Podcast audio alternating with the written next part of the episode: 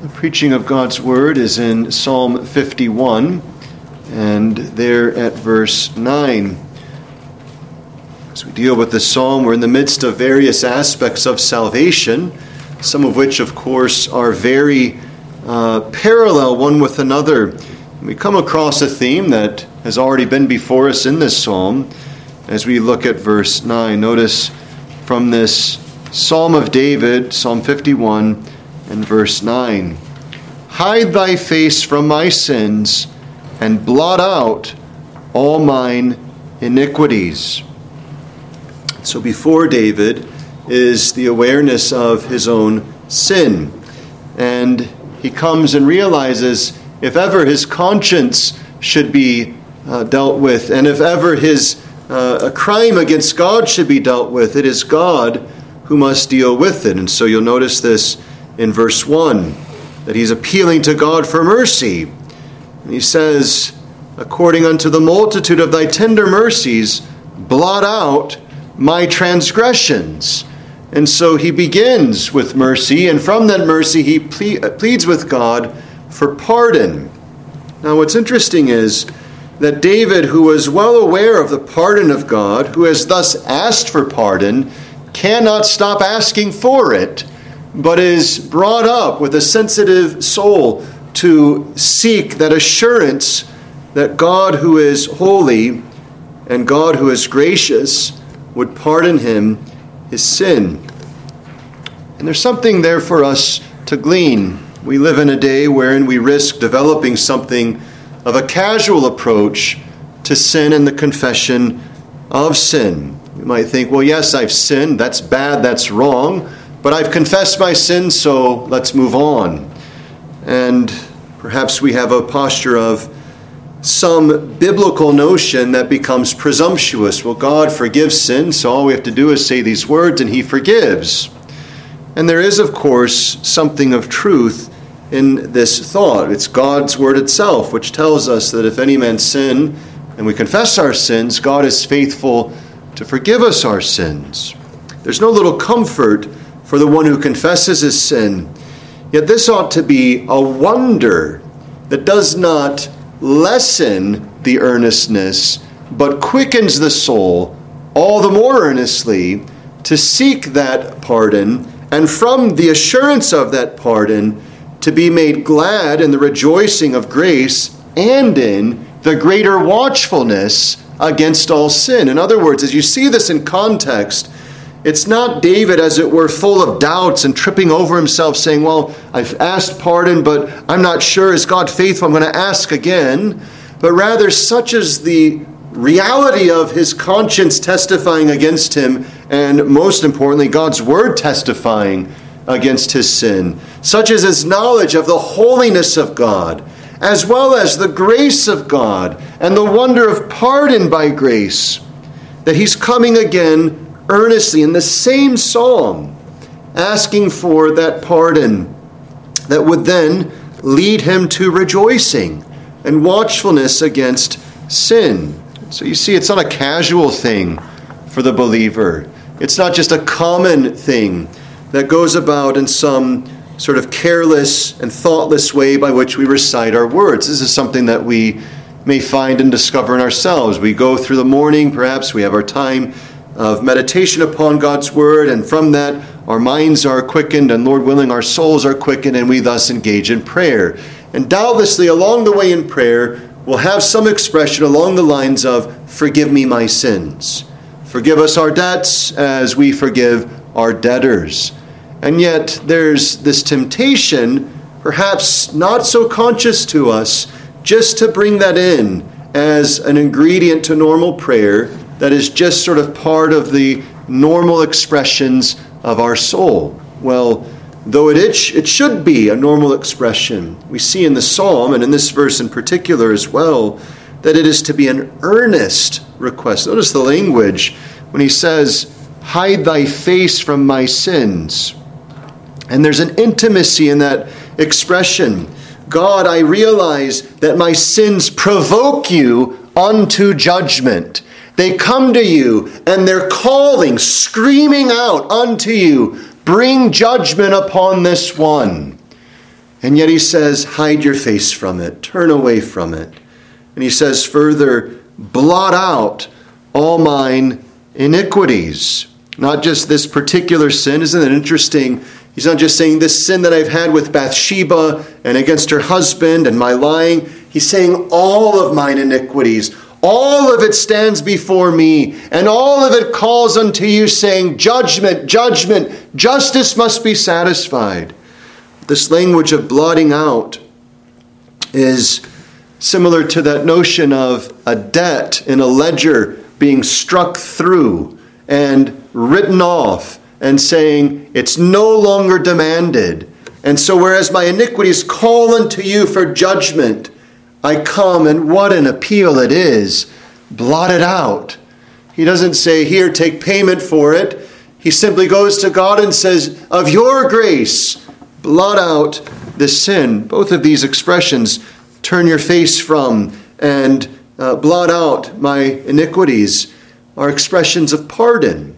David is seeking pardon for his sin. This is a Christian experience. It's something that is the common experience of Christians to come as believers, having committed sin, to God against whom they've sinned, and say, Pardon me.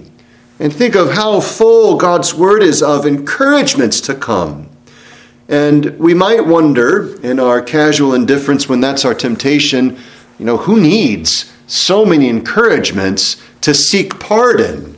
And yet, that's not maturity speaking, that is lack of experience speaking. Because so soon as the conscience is gripped by the dread terror of having sinned against a holy God, the wonder of pardon is a thing that is overwhelming. The good news for the Christian, convinced of his sin, is that God is a God who freely pardons, receiving no payment, but rather freely blotting out all our iniquities. So consider two things this evening. Firstly, the problem of guilt, and secondly, the removal of guilt.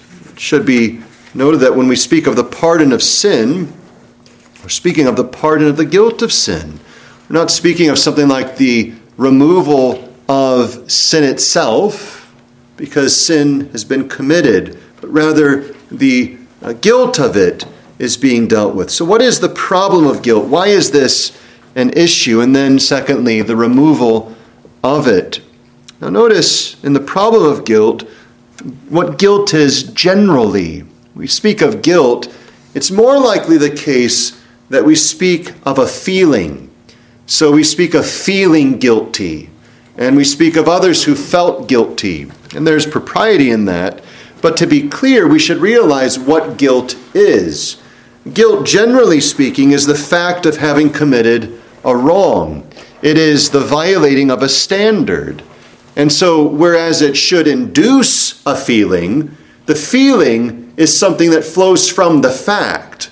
The feeling is our response to the fact that some standard has been ignored and violated. In other words, guilt is not a feeling, guilt is a fact of wrongdoing. So when we speak of guilt, especially in our age, which loves to relegate all sort of factual things to feelings and say, well, I don't feel this way, or I shouldn't feel, and you shouldn't feel this way, don't make me feel this way, and so on. We start with the fact that guilt is not a feeling, first and foremost, but a fact of wrongdoing.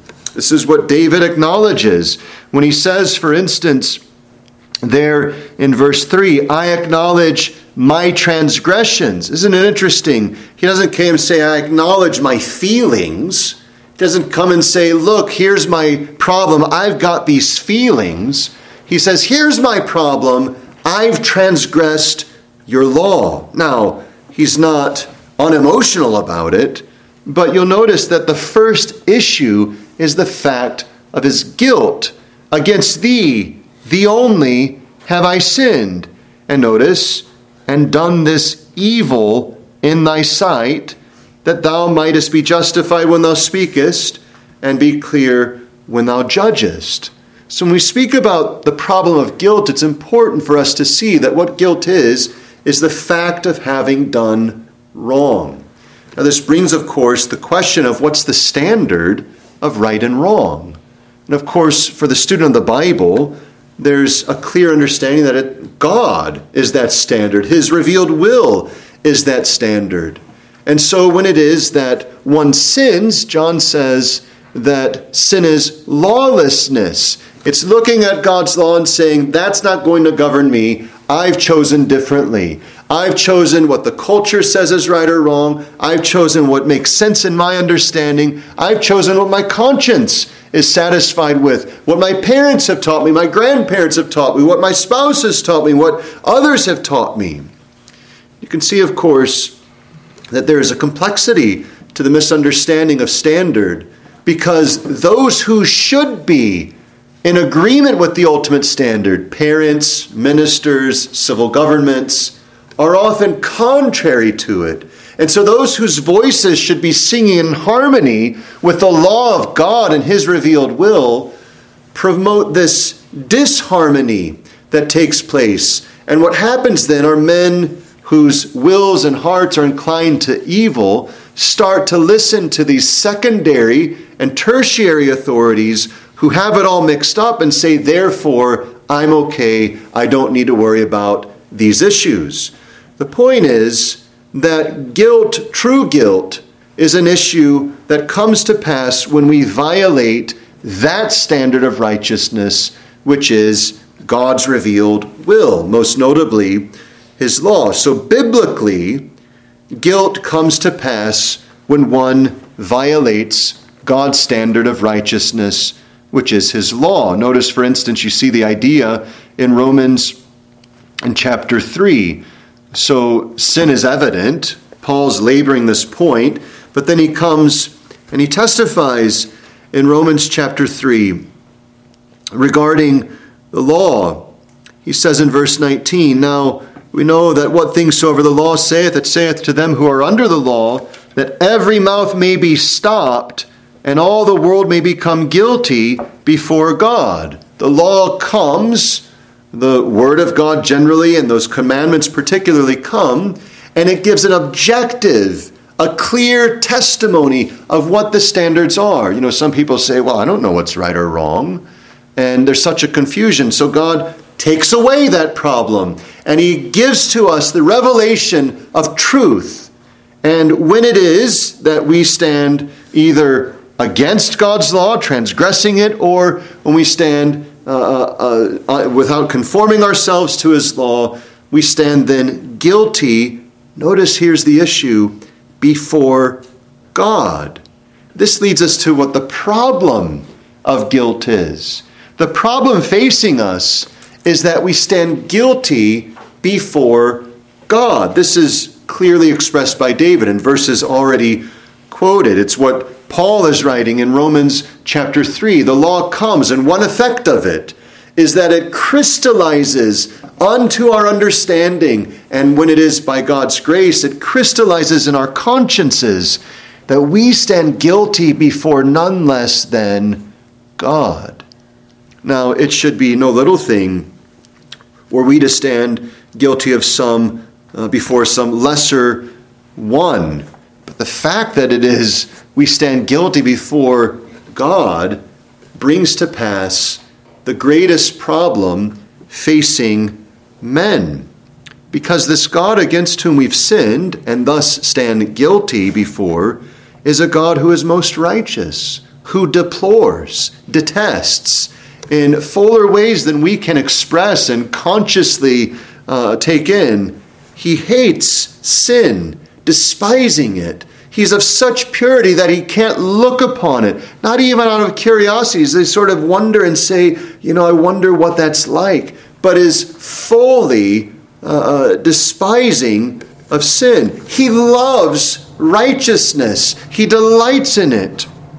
And this holy God against whom we've sinned is a God whose righteousness must be satisfied. Well, here's the problem whether one feels guilty or not, if one is guilty before God, They stand, as it were, at odds with the Almighty Judge of all the earth, who will not waver a hair's breadth from the demand of judgment.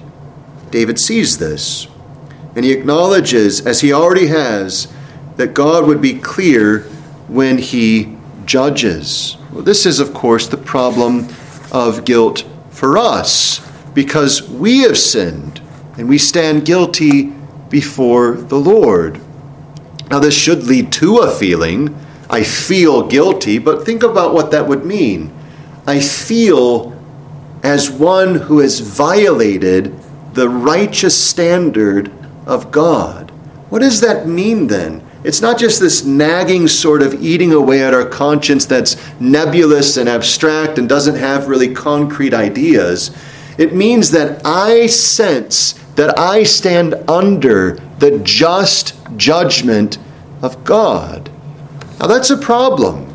It's a problem for the unbeliever because he has no refuge from which to find help and safety. And he has the wrath of God's just judgment weighing heavily upon him, bearing down upon him, saying, You know in your conscience what is testified by my word, that those who do wickedly must suffer divine judgment. You remember when Paul was on his way to Rome, and their ship is shipwrecked, and they land upon an island, and he's getting firewood, and as he's grabbing it, a serpent latches onto his hand, and he shakes it off into the fire, and the natives there are looking because they say, Surely this man is a murderer, some wicked man, because though he escaped vengeance in the sea by the storm, vengeance has pursued after him and is now going to take him. But when it was time that the venom should have taken its course and he was unhurt, they then start to reason, well, this man must be a god or a messenger of the gods. But notice there's something that the natives are testifying. There's a deep seated understanding in the heart of all men that wrongdoers are worthy of judgment. Now, in our corrupted and confused world, men may disagree over exactly what wrongdoing is, and specifics and so on, but there's an understanding that where there is wrongdoing, there should be some judgment.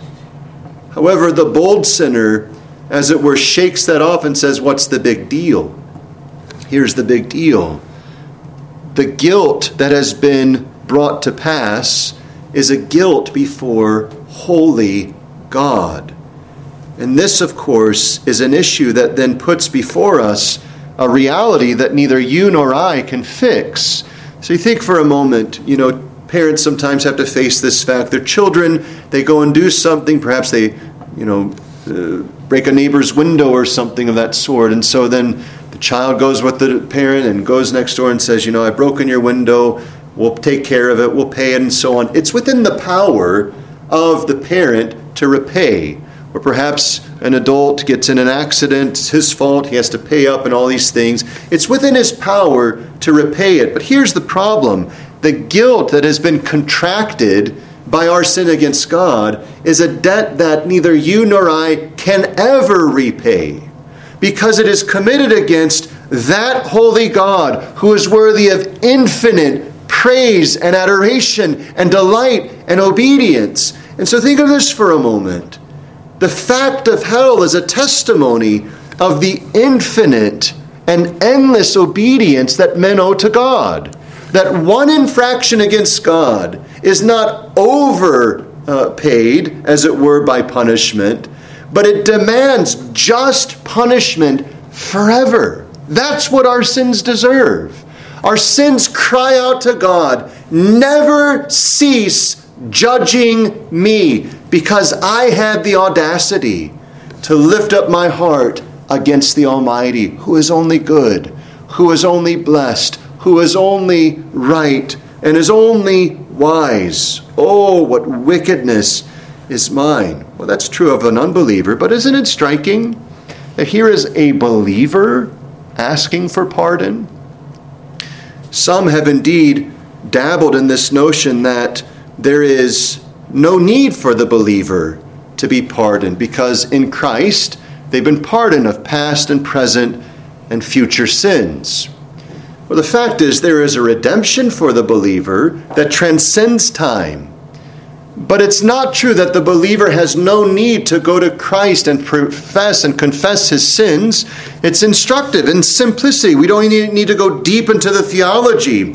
But you can see this in John's epistle when he says, If any man sin, what are we to do? We're not to say, Well, remember, you're justified, no big deal. He doesn't say, Remember, you've been pardoned, don't worry about it. Tell your conscience, Cast that off. Don't worry about it. You're accepted. No, he says, confess your sin. Go to God and say, I deserve to be punished. I deserve to be judged. But the blood of Christ cleanses us from all sin. Pardon me. This doesn't mean that every act of sin since our uh, acceptance in Christ by faith, by grace through faith, is now going to risk, as it were, eternal and endless punishment. David was not in risk of that. David realized that he had judgment to come of affliction and sorrows, and that his own conscience was now uh, uh, disturbed and overwhelmed. Think of this for a moment. In earthly relationships, when you've done something wrong against another, what happens? If you're at all conscientious, you're hesitant to go to that person because you've done wrong to them. Your fellowship is disrupted. Your enjoyment of one another is disturbed. You can't go about, as it were, in that peace any longer. You actually have to go to that person and you have to say, I was wrong. The way I spoke to you, the thing that I did, or the thing I didn't do that I should have done was wrong. I've sinned. Would you forgive me? Forgiveness is given and the relationship's restored. Well, similarly, the believer comes to God and acknowledges his sin. This is a problem, in other words, even for the believer.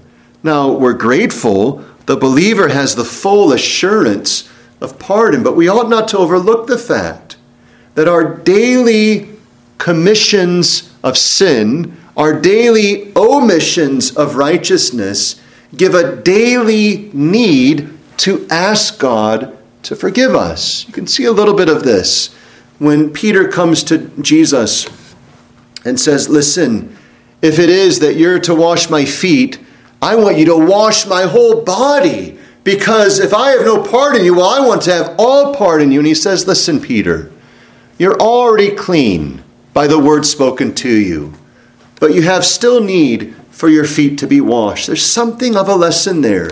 We have the full acceptance with God, but the daily tracking of our lives calls out for a fresh application of that pardon, for a fresh application to our lives of that which Christ has purchased for us. This leads us to the removal, secondly, of our guilt. And you'll notice basically first that this is something that is in God's purview alone. It's not in your scope to bring about the removal of your guilt, although this is often what our consciences wish to think.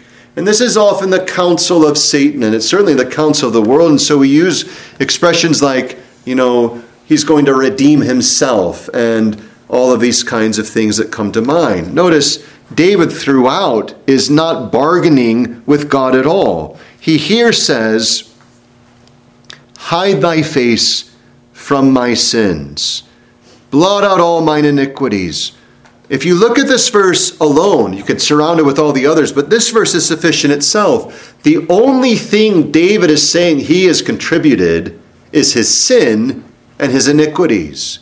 And if ever we're to be pardoned, that's what we have to acknowledge. Listen, here's the part that I'm bringing I'm bringing my guilt. I'm bringing my sin. I'm bringing my transgressions. I'm bringing my iniquity. That doesn't sound like a very right way to reason if we reason by the standards of this world.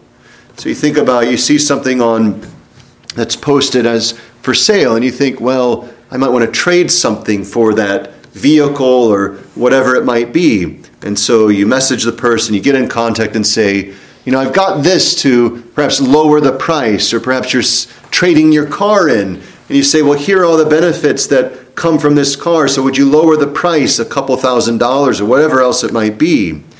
None of that is shown in the way of Scripture's uh, teaching regarding our salvation. We don't come to God and say, okay, I see that I owe this debt, but if I give you that, will you bring it down a little bit?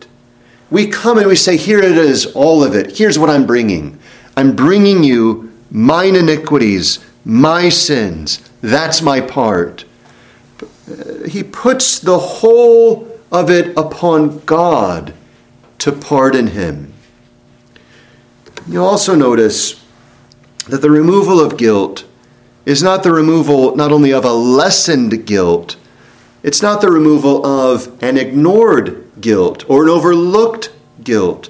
It's the request to remove all guilt, all mine iniquities, not just those which are so large in my mind right now, but all those that perhaps I think are little and lesser. I'm not hiding anything from you.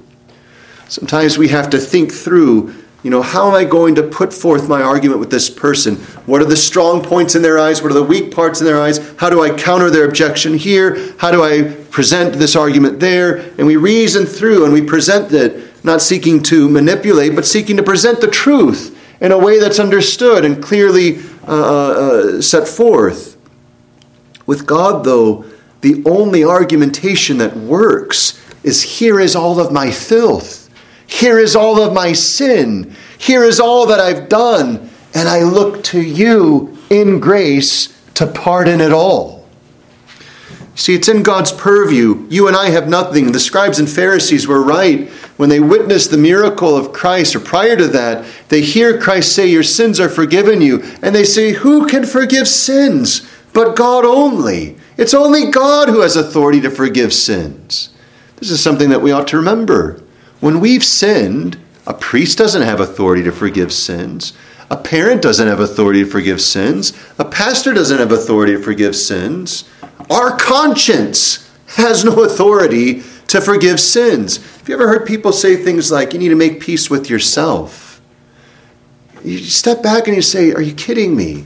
make peace with i'm not the problem in the sense of i've not i'm not the one who vindicates righteousness my problem is that i've sinned against god i can't make peace with god by myself i have need of god making peace for me this is precisely wherein the removal of guilt is found notice here's my sin he comes to god and so he says, Hide thy face and blot out all mine iniquities.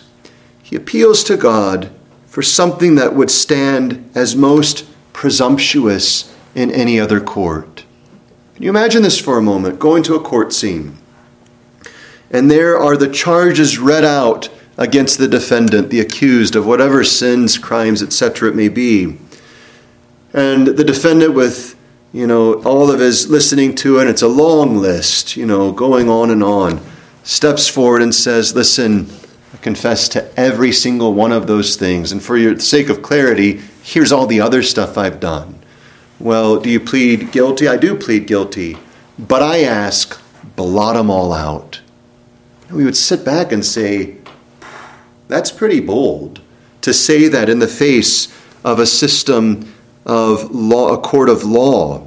But this is precisely what David is doing. He goes to the judge of all the earth.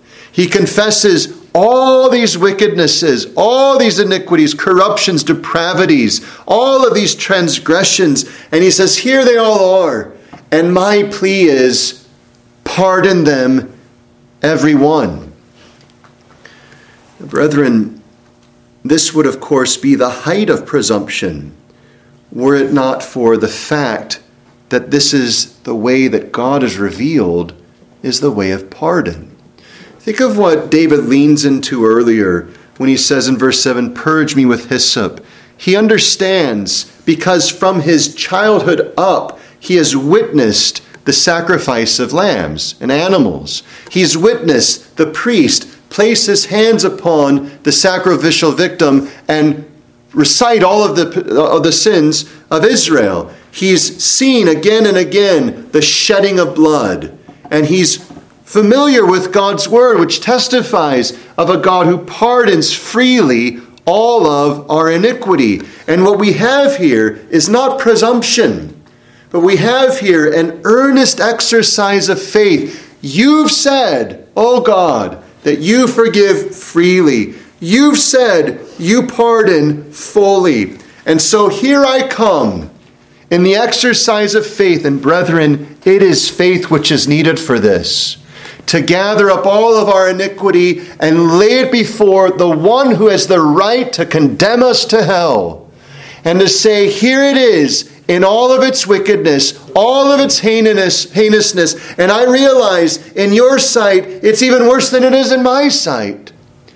But I come in accordance to your word and I say, with all of this debt I've incurred, with all of these crimes I've committed, with all of this corruption and perversion and twistedness of my soul, here it all is in all of its wickedness.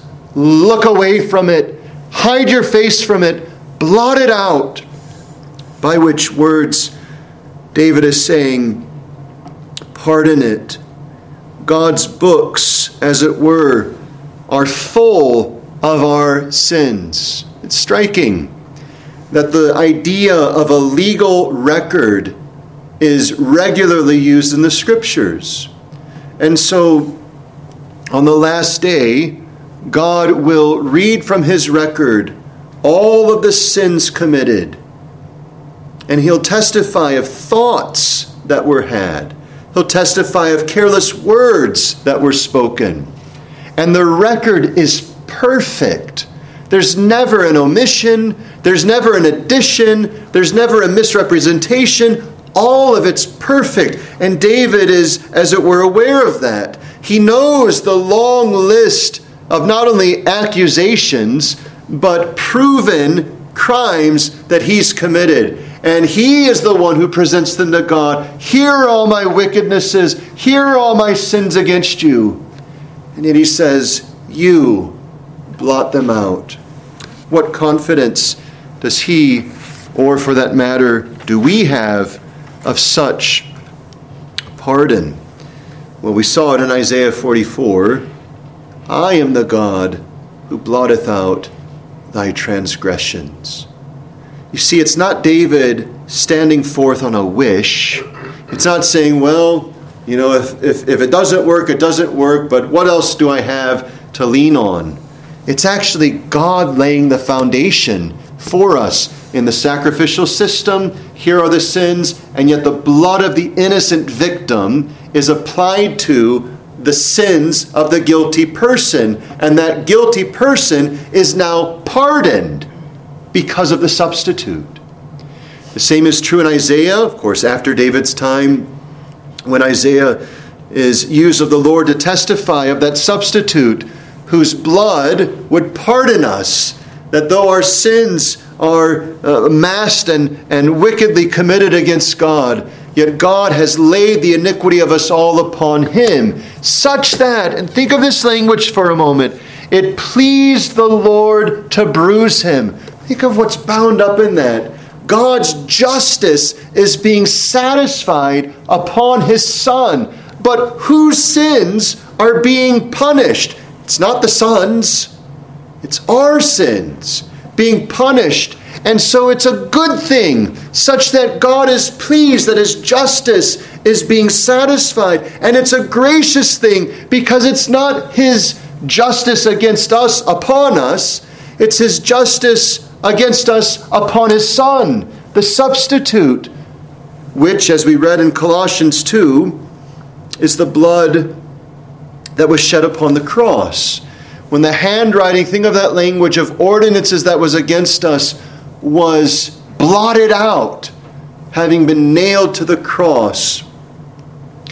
What an image it is. All of our sins, all of our crimes against God, thoughts and words and deeds, omissions, commissions, the whole long list is there nailed to the cross with this notion every single sin blotted out, forgiven, pardoned, so that you and I stand no longer guilty. It's not that you and I haven't done the sin, it's that the crime against God has been answered, it's been paid, and thus is able to be blotted out. In other words, though this expression is given, blot out all mine iniquities, and it doesn't give much by way of context, you already see the notion in verse 7 purge me with hyssop, this plant that would be dipped in the sacrificial blood. And this purging and this blotting out are similar ideas.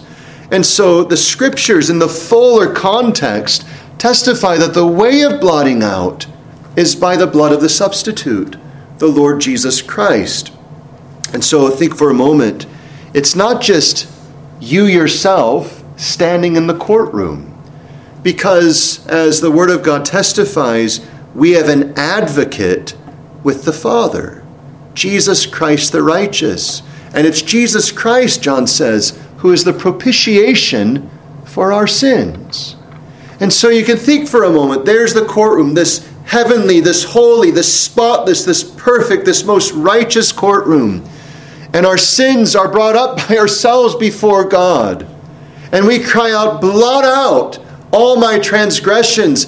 And our advocate stands and says, My blood applied to them. I have paid for their sins. And our sins are blotted out. Brethren, there's no little comfort in this.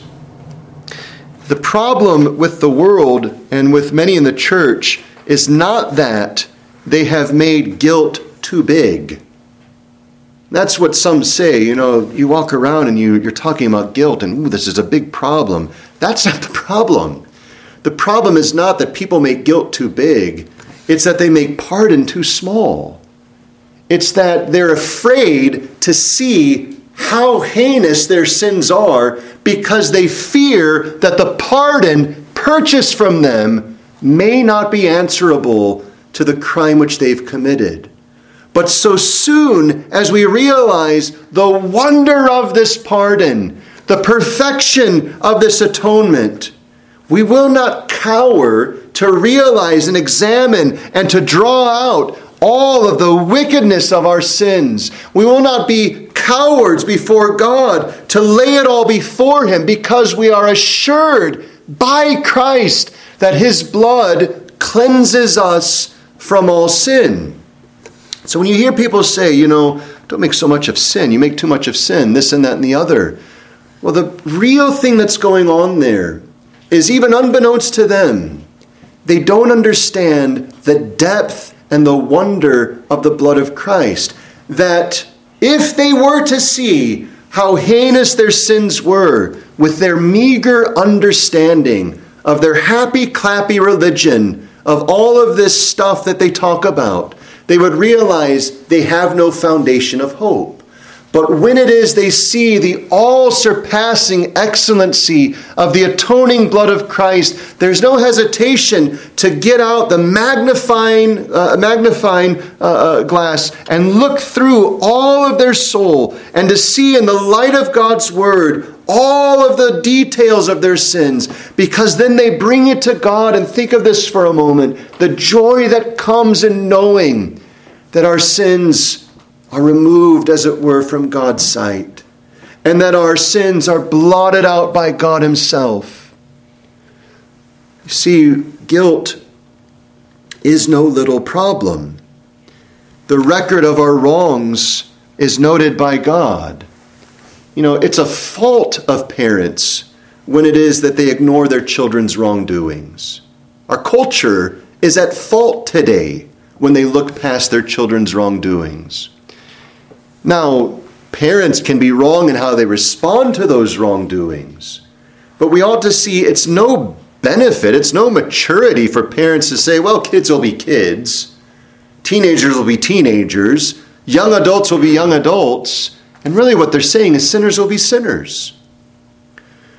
Guilt is no little problem because the guilt that is real is before God.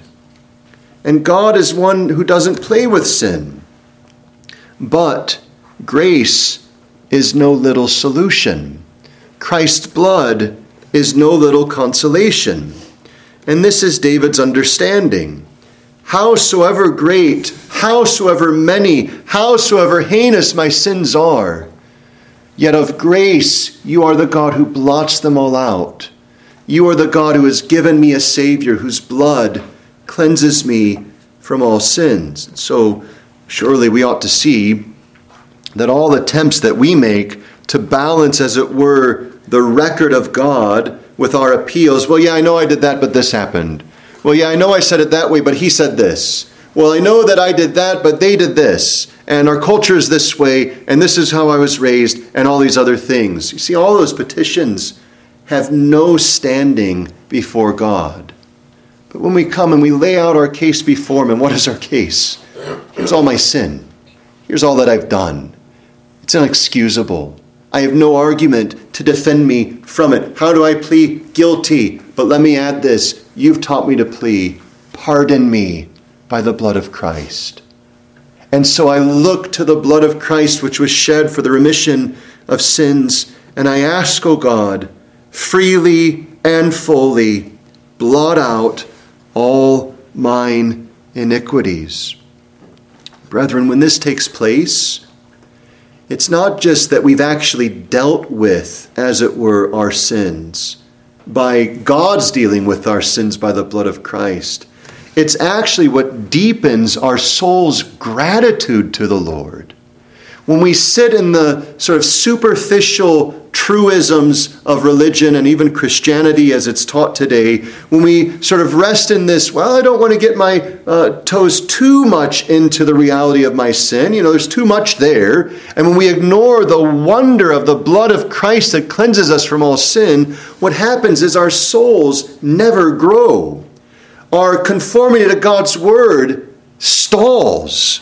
But when it is we deal faithfully with our sins, acknowledging what they are and how so many they are, and we bring them to the fountain which is open for sin and uncleanness, it's then that our souls are being deepened to see the unsearchable love, the immeasurable love of God in Christ Jesus to give us His Son, to cleanse us from all our iniquity with no contribution from ourselves.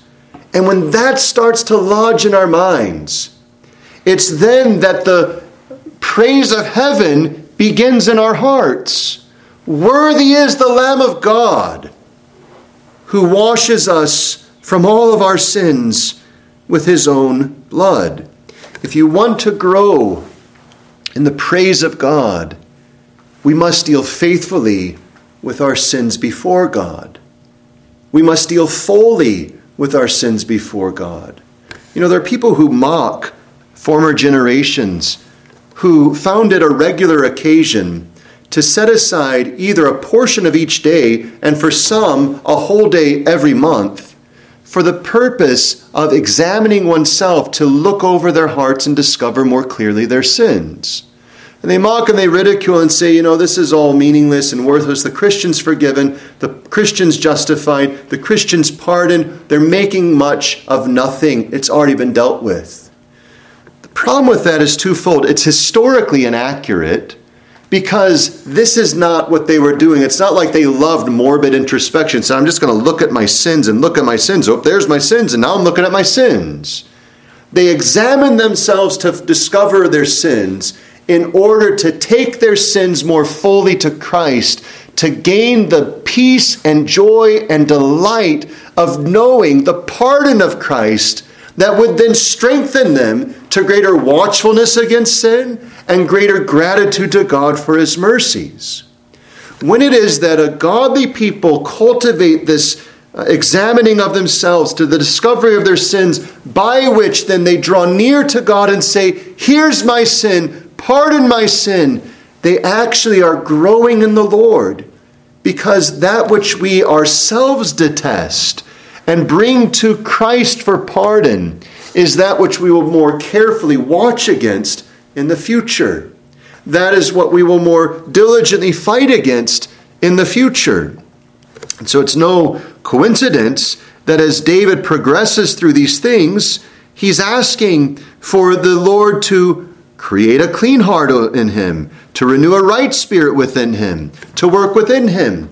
But all of that comes first from God's mercy, through God's pardon and purging, unto the praise of God.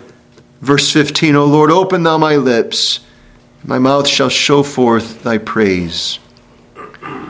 It's a delightful memory for many of us to think upon when we were younger in the church and elderly Christians. Oh, what a sweet thing to see them, as it were, in the midst of the preaching of the gospel, weeping, and they, with some degree of intimacy, able to share what a blessed Savior that we have who has washed me from all my sins. Now, in our youth, we look at them and say, What have they done? You know, what is it that they're guilty of? We don't know all the details, but they knew. And they knew more fully the delight of a Savior who saves them from all their sins. Is it possible that much in the church suffers because of so little acquaintance with sin? And when there's so little acquaintance with sin, there's so little felt need for the Savior. There's so little felt need for His peace, for His pardon. And then there's so little actual, substantial, life changing praise that is given to Him. Our lives become sort of compartmentalized into, well, this is the religious stuff we do at church, and the rest of my days are this, that. They're all moral, they're all upstanding, and so on. But there's not the permeation of the fragrance of Christ because we haven't come to see our absolute need of Christ in all parts of our day, at all times. Every day that we sin, every day in need of pardon, every day by the blood of Christ cleansed. When these things grip us, brethren, it will not be the morbid introspection that is mocked by many today, but it will be the glad rejoicing and the faithful service that follows the assurance of pardon by the grace of God through the blood of Christ for all of our sins. Would you stand with me for prayer?